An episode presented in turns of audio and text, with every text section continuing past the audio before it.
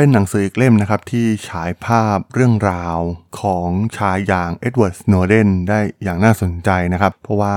หนังสือเล่มนี้นะครับ Permanent Record เป็นหนังสือที่เขาเป็นคนแต่งเรื่องราวทั้งหมดขึ้นมาเองนะครับ โดยเป็นการเล่าเรื่องราว ตั้งแต่เขายังวัยเด็กนะครับ แล้วก็การที่เขามาทำงานในหน่วยงานอย่าง NSA หน่วยงานความมั่นคงของสหรัฐอเมริกาเนี่ย แล้วไปเจอกับอะไรบางอย่างที่ถือว่า เป็นเรื่องที่เขาเองเนี่ยไม่คาดคิดว่ามันจะเกิดขึ้นในประเทศที่มีเสรีภาพประชาธิปไตยขั้นสูงอย่างสหรัฐอเมริกานะครับ แล้วหนังสือเล่มนี้ Permanent Record มีความน่าสนใจอย่างไรนะครับ ไปรับฟังกันได้เลยครับผม You're listening to Geek Forever podcast. Open your world with technology.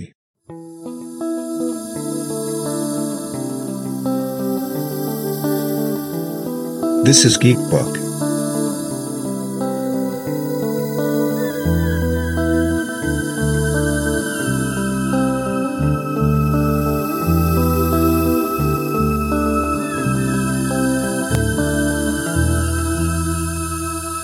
Is magic.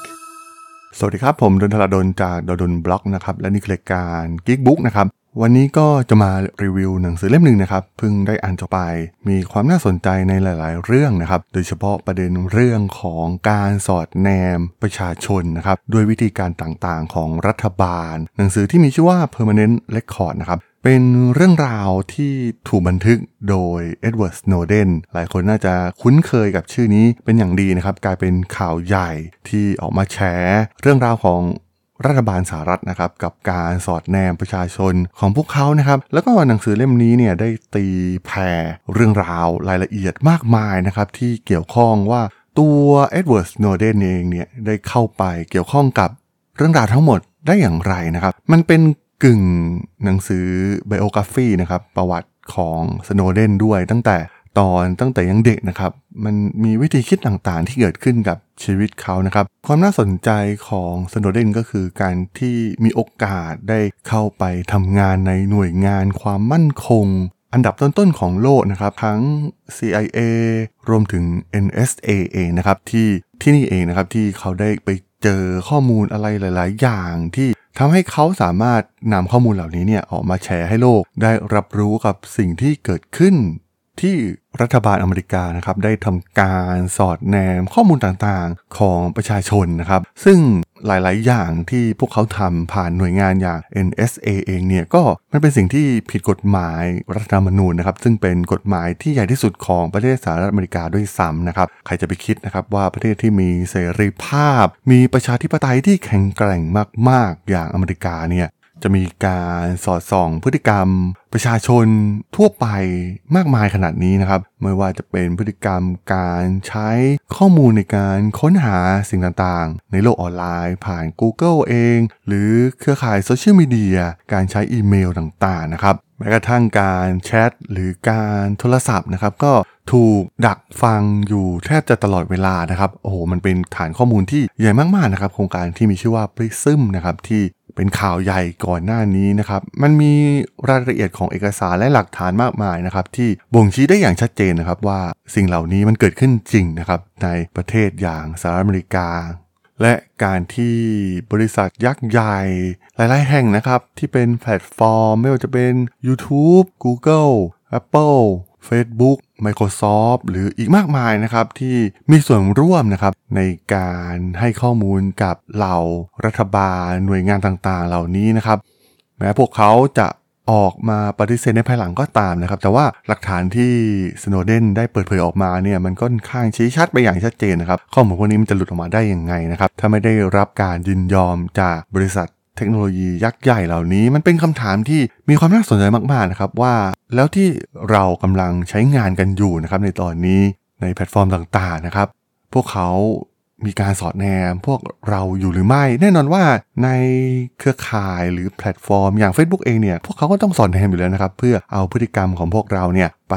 นำไปประมวลผล แล้วก็ไปแสดงผลโฆษณาให้มีความแม่นยำนะครับ แต่ปัญหาก็คือข้อมูลเหล่านี้เนี่ยมันเป็นข้อมูลเชิงพาณิชย์เพียงอย่างเดียวหรือไม่นะครับมันถูกนำไปใช้ในเรื่องของความมั่นคงด้วยหรือไม่นะครับ เพราะว่าข้อมูลที่หลุดออกมานะครับ มันมีประชาชนที่ไม่ได้อยู่ในอเมริกาด้วยนะครับ ที่พวกเขาเข้าไปดักฟัง ดักข้อมูลต่างๆ ข้อมูลทางธุรกิจก็เป็นสิ่งสำคัญมากๆนะครับ เราเอาทุกอย่างไปฝากไว้บน cloud server ของบริการใหญ่ ๆ นะครับโดยเฉพาะจากซิลิคอนวัลเลย์เองนะครับและพวกเขาเหล่านี้เนี่ยจะนำข้อมูลเหล่านี้เนี่ยไปใช้อะไรนะครับ มันเป็นความได้เปรียบอย่างชัดเจนมากๆนะครับ ถ้ามีข้อมูลเหล่านี้ โดยเฉพาะข้อมูลทางด้านธุรกิจต่างๆนะครับ ตัวเลขต่างๆมากมายนะครับ ที่เราโยนเข้าไปในระบบคลาวมันมีผลอย่างชัดเจนมากๆนะครับ ต่อความได้เปรียบทางด้านการค้า หรือทางด้านเศรษฐกิจต่างๆนะครับ ลองจินตนาการง่าย ๆนะครับ หาก มี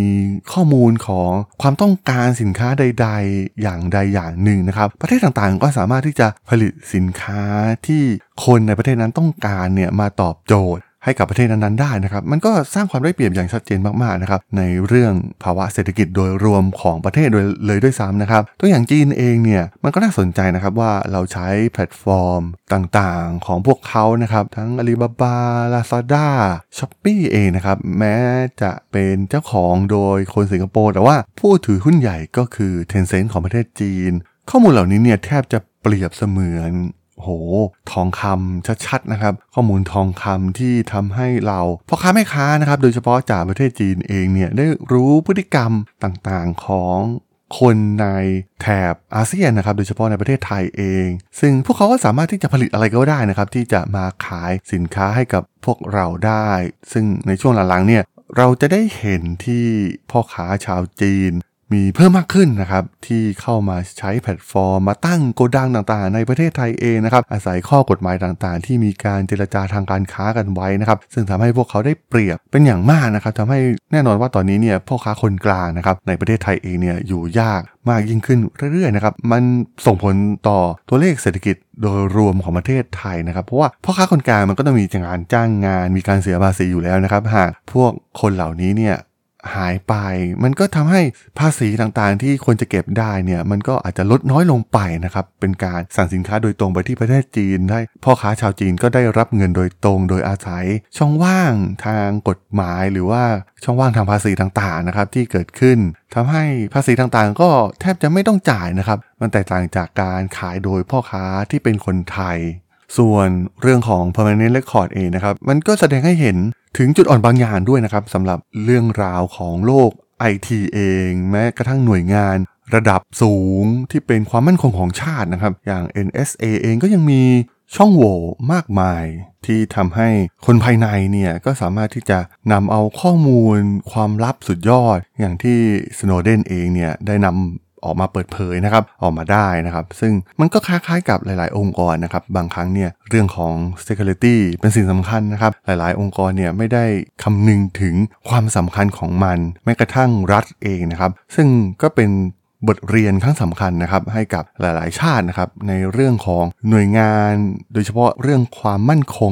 ระดับสูงที่มี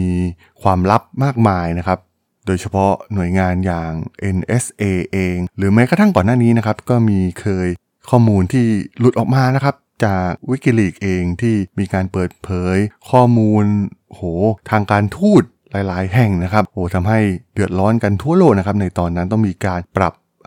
ตัวทูตต้องมีการปรับเปลี่ยนครั้งใหญ่เลยก็ว่าได้นะครับ หลังจากมีการหลุดข้อมูลจากวิกิลีกเอง เพราะว่ามันเป็นการส่งข้อความกันภายใน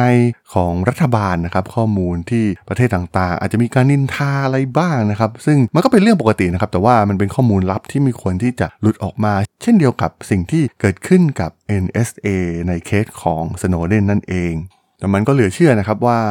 สิ่งที่เกิดขึ้นเนี่ยมันหลุดรอด แม้กระทั่งในสภาทั้งสวสส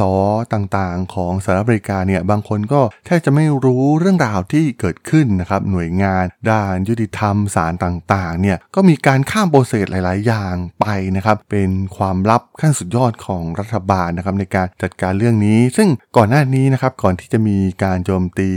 นายอีเลเว่นเนี่ย ก็อาจจะมีการมอนิเตอร์เฉพาะบุคคลเพียงเท่านั้นนะครับ รวมถึงเครื่องไม้เครื่องมือนะครับในยุคก่อนปี 2001 เองเนี่ย มันก็ยังไม่แพร่ระบาดเครือข่ายทางด้านอินเทอร์เน็ต แพลตฟอร์มต่างๆ มันไม่มากมายเหมือนในยุคปัจจุบันนะครับ แต่ตอนนี้เนี่ยโหทั้งชีวิตของมนุษย์เราเนี่ยต้องใช้แพลตฟอร์มเหล่านี้ กลายเป็นกิจวัตรประจำวัน กลายเป็นปัจจัยที่ 5 ในการดำรงชีวิตของมนุษย์เราไปซะแล้วนะครับทำให้ข้อมูลต่างๆมากมายนะครับไปอยู่ในแพลตฟอร์มเหล่านี้ทั้งเรื่องสถานที่ความชอบ สิ่งที่เราค้นหาความลับต่างๆนะครับที่มาจากการค้นหาของเรานั่นเองนะครับที่ทำให้รัฐบาลเนี่ยสามารถที่จะมาสอดส่องพฤติกรรมเหล่านี้ของเราได้นะครับ ซึ่งมันคงไม่เกินเลยนะครับที่จะเรียกได้ว่ามันเป็นการปฏิวัติทางด้านข้อมูลครั้งใหญ่ โดยเฉพาะ เรื่องราวของความเป็นส่วนตัวที่สุดท้ายแล้วเนี่ยหลังจากเกิดข่าวนี้ออกมานะครับก็มีการปรับปรุงกันยกใหญ่นะครับแพลตฟอร์มต่างๆ เริ่มหันมาให้ความสนใจในเรื่องของความเป็นส่วนตัวของข้อมูล ความปลอดภัยของข้อมูลนะครับซึ่งแน่นอนว่ามันคงยากที่จะเกิดขึ้นอีกครั้งนะครับในสหรัฐอเมริกา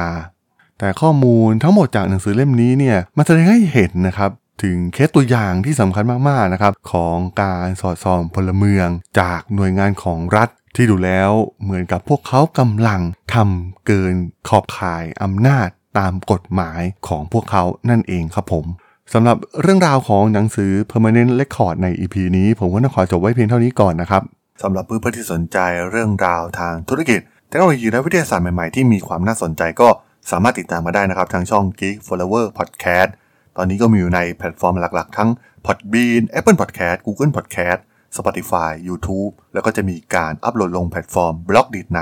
ทุกๆ ตอนอยู่แล้วด้วยนะครับ ถ้ายังไงก็ฝากกด Follow ฝากกด Subscribe กันด้วยนะครับ แล้วก็ยังมีช่องทางหนึ่งในส่วนของ Line add ที่ a t h a d o n t h a r a d h o l สามารถ add เข้ามาพูดคุยกันได้นะครับ ผมก็จะส่งสาระดีๆ พอดแคสต์ดีๆ ให้ท่านเป็นประจำอยู่แล้วด้วยนะครับ ถ้าอย่างไงก็ ฝากติดตามทางช่องทางต่างๆ กันด้วยนะครับสำหรับใน EP นี้เนี่ยผมต้องขอลากันไปก่อนนะครับ เจอกันใหม่ใน EP หน้านะครับผม สวัสดีครับ